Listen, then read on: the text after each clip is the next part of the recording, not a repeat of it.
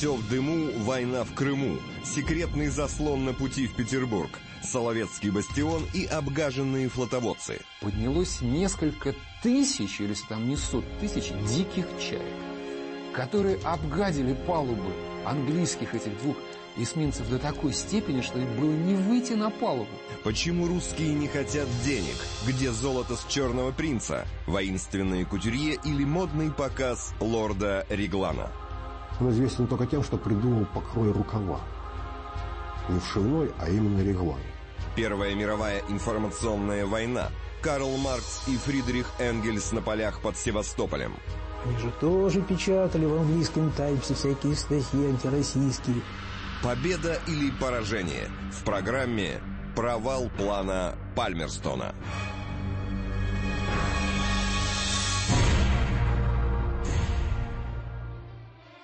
Как трудно жить на свете, когда с Россией никто не воюет. Лорд Пальмерстон.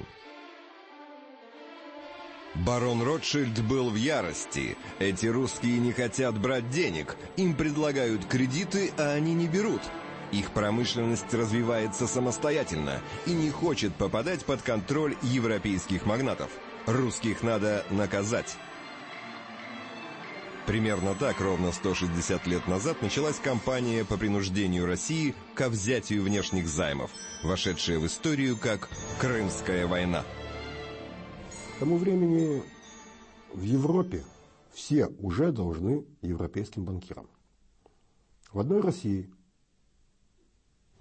никто ничего европейским банкам не должен. И это наводит и банковские круги Европы на мысли. Ну, непаханная ж целина. Там же ж можно поработать, заработать, да и подтолкнуть развитие экономическое. Попытки внушить эту мысль в Петербурге встретили решительный отказ. Формальный повод был найден быстро. Ключи от храма Рождества Господня в Вифлееме. За право обладания этими ключами и столкнулись православные во главе с императором Николаем I и католики, поддерживаемые Наполеоном III. Святая Земля в то время находилась под османским владычеством. В результате налицо был очередной ближневосточный кризис, куда, конечно же, не могли не встрять англичане.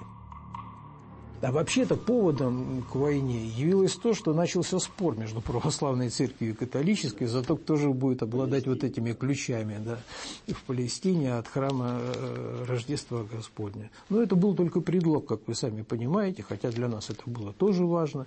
Вот, но это, тем не менее. Вот. Ну, а англосаксы – это наш геополитический противник, собственно говоря. Они не плохие, не хорошие, они такие, какие есть.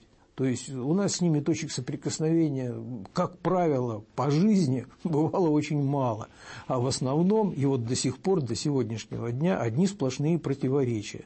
То, что выгодно англосаксам, категорически неприемлемо для нас. И наоборот. Так началась эта война, в которой мужество русских солдат столкнулось с техническим превосходством коалиционных войск. Против России в одном строю выступили Англия, Франция, Османская Турция и примкнувшее к ним королевство Сардиния. Хотя война и получила название Крымской, в действительности боевые действия развернулись от Дальнего Востока до Балтики и от Белого моря до Черного. Был такой план Пальмерстона. Он общеизвестен, не секретный никакой. Он им делился со своими союзниками, с французами в частности.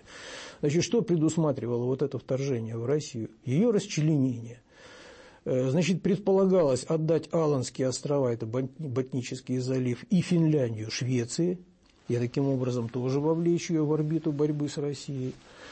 Э, вот, э, Прибалтийские губернии, Прибалтику отдать Пруссии – восстановить Польшу в прежних границах, чтобы она была буфером между Германией и э, Россией. Э, вот. Э, затем Кавказ, безусловно, значит, отдать Турции в вассальную зависимость, а на Кавказе еще и черкесское так называемое государство, которым до сих пор некоторые там бредят, да, жители Кавказа.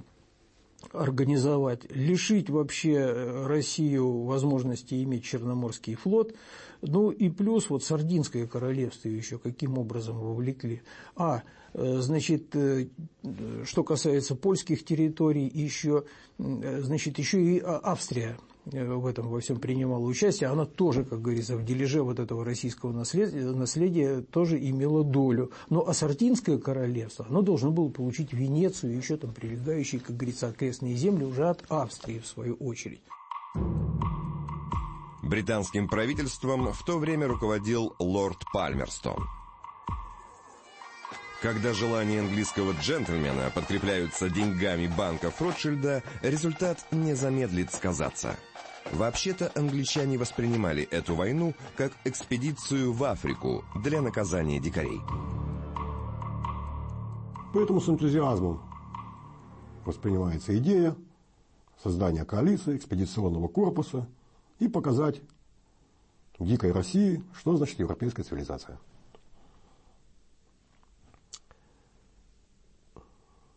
Силы союзников высаживаются в Крыму, крымские войска под командованием князя Меньшикова терпят одно сокрушительное поражение за другим и отступают к Севастополю. Вот здесь-то и начинается то, что, на чем акцентируется внимание нашей истории. Героическая оборона Севастополя. Оборону Севастополя возглавляет командование флота. Адмиралы Нахимов, Корнилов, Истомин – Люди совершенно разные, разного склада характера, сложных межличностных взаимоотношений, но понимание, единое понимание долга и чести консолидирует их усилия, и Севастополь союзники взять не могут. То, что эта война англичанами воспринималась как увеселительная прогулка, свидетельствует выбор командиров – Ничто так не красит джентльмена в походе, как хорошо сшитый костюм или плащ.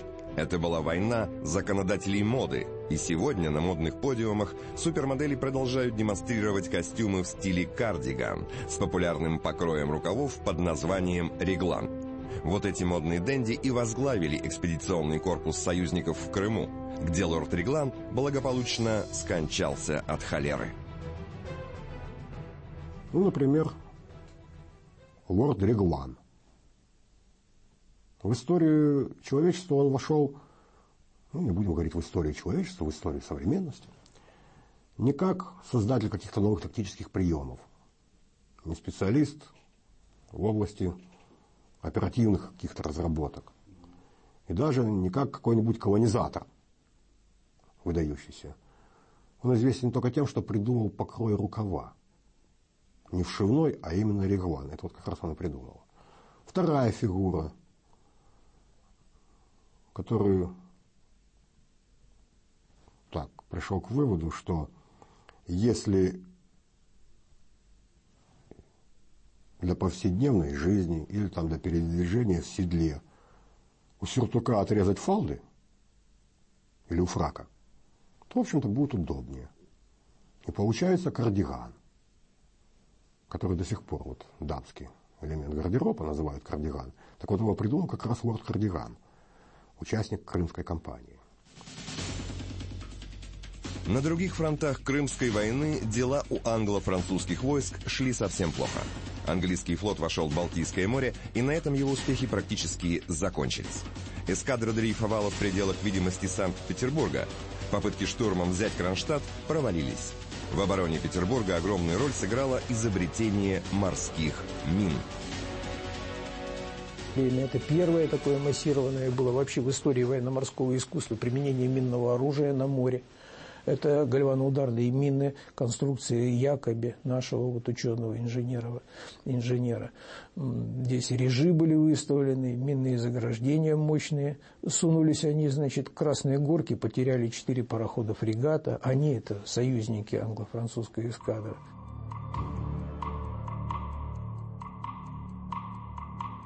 И через кронштадтские вот эти режименные заграждения прорваться не удалось. А задача была какая и цель? Создать военную угрозу Петербургу, ни много ни мало. То есть высадить крупный десант в районе Красная Горка Раненбаум, создать военную угрозу Петербургу и тем самым принудить Россию к заключению мирного договора на выгодных для союзников условиях. И вот ничего из этого-то не получилось. На Дальнем Востоке эскадра подошла к Петропавловску-Камчатскому и даже попыталась высадить десант. Но к своему позору эта акция англичан оказалась безнадежной. Эскадра союзников пыталась захватить Петропавловск-Камчатский, обороняемый инвалидной командой, при нескольких раритетных сдувозаряжающих орудий. Но Петропавловске-Камчатском, слава богу, все быстро прекратилось инвалидная команда рассеяла десант британской морской пехоты, а командующий силами вторжения британский адмирал от огорчения застрелился. Самая неудачная операция Крымской войны прошла на Белом море. В ней англичане навеки покрыли себя неувядающим птичьим пометом, в буквальном смысле этого слова. Дело в том, что британские моряки решили захватить Соловецкие острова. Соловецкий монастырь, расположенный на островах, представлял собой неприступную крепость, да и монахи решили без боя не сдаваться. Несмотря на монашеский сан, они взялись за оружие. Бог простит им этот грех. Что такое Соловецкий монастырь? Это острова в море, тихие и спокойные огромный из, из валунов созданный монастырь, красивый там все прочее. И вокруг острова. И там жило невероятное количество морских птиц. Ну, просто невероятное какое-то. Которые привыкли к тишине. Единственное, что они допускали, они привыкли к колокольному звону, который там раздавался. А больше ничего. Значит, 6 июля, белые, 6 июня, по-моему, или июня, неважно, белые ночи. Подходят франц... английские корабли и требуют у значит, выдвигают условия, чтобы монастырь сдался, чтобы им дали там пропитание, еще что-то такое, еще что-то такое. Самое удивительное, что настоятель монастыря в прошлом был, в общем, военный человек. Он оказался, конечно, очень на месте там. И произошло что немыслимое. Там, во-первых, мелководье, поэтому очень близко англичане подойти не могли. Они потом решили вообще высадить десант. И они решили закидать монастырь вообще не больше, не меньше, как снарядами. И они открыли артиллерийскую пальбу. Но вот последствия этой пальбы не знает никто. То есть не представлял, вернее, никто. В воздух поднялось несколько тысяч, или там не сот тысяч, диких чаек, которые обгадили палубы английских этих двух эсминцев до такой степени, что было не выйти на палубу. Они были вынуждены развернуться. Потом этого капитана, кстати, лишили капитанского, потому что они ничего не смогли сделать. Вот эти дикие чайки просто оказались на стороне вот этих монахов и устроили совершенно немыслимую вещь там. Это, это факт исторический. Золото черного принца. Известно, что во время Крымской кампании в 1854 году ужасный шторм уничтожил большую часть флота союзников. Это привело к появлению современной службы прогноза погоды, уже через три месяца после трагедии была создана первая прогностическая карта погоды. Но настоящая трагедия для британцев заключалась в том, что во время шторма утонул их пароход под названием «Принц», который, по легенде, вез золото для оплаты войск. А без денег наемные союзные войска воевать не хотели. С тех пор было множество попыток поднять золото. Сначала этим занимались французы, потом советские водолазы из знаменитого Эпрона, затем японцы. И все безрезультатно. Но дело в том, что золота на Черном Принце не было. Легенду о золоте на принце запустили сами англичане, которые опасались алчности своих турецких друзей. Деньги были не на Черном Принце. Деньги были на его сестершипе, совершенно однотипном, одинаковом с ним корабле «Дефендер», Принимая внимание, что война зашла в тупик, непонятно, чьи, какие цели ею преследовались, в том числе и для участников боевых действий, англичане решили не провоцировать союзников, турков. В газетах было сказано, что деньги везет Черный принц. На тот случай, если союзники впадут в блуд соблазна и захватят его в проливах. А на самом деле деньги были на Дефендере. Ну, утонул и тот, и другой. Вот когда жалования не выплатили, тогда стало ясно, что войну надо кончать. Крымская война войдет в историю не только как военное столкновение, но и как начало нового вида войн – информационных. Сегодня, когда в мире ни на секунду не стихают залпы информационной войны, когда мы видим, как на Россию выливаются с экранов необоснованные обвинения во всех смертных грехах, мы должны вспомнить уроки Крымской кампании. Тогда правительство Николая I сумело найти нужный, адекватный ход. И вот МИД реш... принимает решение об издании в Бельгии газеты на французском языке «Ленорд», это север, да, в которой должны были, и не только должны были, а так и было, там публиковались статьи об истинном положении дел и в России, и на войне. И вот самым удивительным образом эта газета сыграла свою роль тоже вот во, все, во всей этой информационной войне, которая шла тогда. Именно в эти годы зафиксировано первое масштабное применение пропаганды, газетных уток и популярного ныне передергивания фактов. Йозеф Геббельс отдыхает. Русские уроды. Надо вырвать зубы у русского медведя. Двуглавая ворона в Крыму. Добей ее. С такими заголовками выходили тогда британские газеты. Надо добавить, что главными застрельщиками такой истеричной кампании были незабвенные основоположники коммунизма товарищи Карл Маркс и Фридрих Энгельс. А что касается, да, информационной войны, ведь к ней подключились еще и основоположники марксизма, Энгельс и Маркс, они же русофобами были.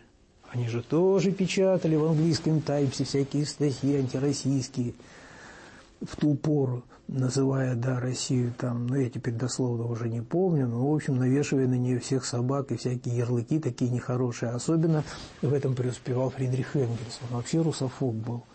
Я думаю, что Пальмерстону он не уступал в этом плане. Просто если внимательно почитать его работы, вот это вот Светоча, свободы пролетарской, он русофоб, клима негде ставить. Вот. Ну и Карл Маркс, он тоже недалек, как говорится, в своих взглядах был в ту пору от своего младшего партнера по созданию теории экономической. Это была война, где впервые союзники использовали для передачи сообщений телеграфный аппарат и азбук Морзе. Они протянули телеграфный провод из Балаклавы до Варны, и поэтому все новости в тот же день становились известны в Европе. Так стало известно о сражении под Балаклавой, где погиб цвет британской нации. С тех пор словосочетание «атака легкой кавалерии» прочно вошла в английский язык, как пример самоубийственной атаки на подготовленные позиции. День Балаклавы навсегда останется траурной датой в военной истории Англии. Бригада начинает преследование казачьих сотен, втягивается в лощину и подпадает под перекрестный огонь конно-артиллерийских казачьих батарей. Да, пушки старые, сдува заряжающиеся, но картечью. Артиллерийская казачья засада выкашивает бригаду во всех смыслах вместе с конским составом. В британской прессе шум. Как так? Одно из лучших соединений британской армии просто исчезло. Кто допустил, кто виноват, почему? Ну, классические демократические разборки начинаются. Вместо того, чтобы понять, что же произошло. Но в истории Крымская война считается поражением России. Император Николай I до самого начала войны не верил, что Англия выступит на стороне Франции и Турции. Он очень тяжело переживал европейское предательство. Во-первых, э, государь не предполагал такого предательства со стороны европейских государств. Потому что Россия, она зачастую спасала Европу от всяких неприятностей, да. Вот. Ту же Австрию, например, во время восстания в Венгрии спасли, по сути дела, русские войска. И тут же австрийский император об этом позабыл. Вот. Поэтому рассчитывать на западных союзников как на равноценных партнеров не нужно. Вся история наша вот об этом говорит. Этим я не хочу подчеркнуть, что вот они плохие, а мы хорошие. То есть у них тоже, они четко придерживаются и совершенно прагматично своих интересов своих интересов. А мы для них зачастую, для западных наших партнеров, как сейчас это принято говорить, мы геополитические противники. Вот. Мы, да, мы можем быть партнерами на каком-то определенном этапе, но бросаться к ним в объятия, это себе дороже. Предадут, потому что. Особенно англосаксы, это гадалки не ходи, на голубом глазу. Они вообще всех своих союзников сдают им по всему миру. Вот наша новейшая, скажем так, история тому свидетельство. Также вот вчера обнимались, лобызались с тем же Каддафи. Где он сейчас, этот Каддафи? А Саддам Хусейн? Мало ему помогали и поддерживали его те же англосаксы. И что? В петле повис мужик. С чьей подачи-то? Вот. Да кругом, куда ни кинь. Куда ни кинь. То есть, если это выгодно вот на данном этапе, сдадут тут же без зазрения совести и даже не чихнут. Вот, поэтому, очевидно, политика должна быть, ну не должна быть, я не, не знаю, право, циничный такой, наверное. Попытка очередного расчленения России в крымскую кампанию не удалась. Но она показала отсталость русской армии. Союзники вовсю использовали нарезное оружие. Дальность их стрельбы была значительно больше, чем у русских, с их гладкоствольным вооружением. Это была последняя война, в которой сверкнула звезда парусного флота. Корабли союзников были уже паровые. Необходима была модернизация, как сказали бы сейчас. Россия проиграла эту войну. Сразу после смерти Николая I в 1855 году в России был введен либеральный таможенный тариф для английских товаров, а чуть позже были наконец взяты государственные займы у баронов Ротшильдов. Эпоха независимого развития России закончилась. Для России это очень даже судьбоносная была война. Только представьте себе, если бы мы ее проиграли в ту пору, и план Пальмерстона удался бы. Мы бы с вами совсем в другой стране бы давным-давно уже жили, и совсем другую историю изучали бы, если бы нам позволили, конечно, ее изучать. Да для нас бы книжки, наверное, на латинице писали бы сейчас, и мы их изучали бы. Ну, то есть даже азбука, наверное, была бы другой. А может быть, мы вообще писать не умели. Уж не знаю, здесь можно фантазировать всего чего угодно. Так что война была судьбоносной. Примерно такие же цели, собственно говоря, преследовали и в Первую мировую войну наши противники. Я имею в виду в первую очередь Германию, Австро-Венгрию. То, то же самое расчленение России, только дележ там несколько иной. Те же цели преследовал Гитлер, когда напал на СССР. Да? Тоже загнать там нас за Урал, тех, кто остался в живых. И голодом уморить или там не знаю уж чего. Ну и, к сожалению, в 91 году отчасти воплотился этот план в жизнь.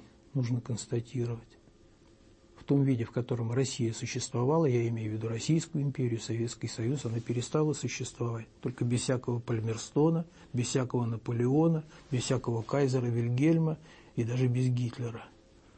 Но это уже разговор на тему другую, наверное. У России есть только два союзника – ее армия и флот – император Александр Третий.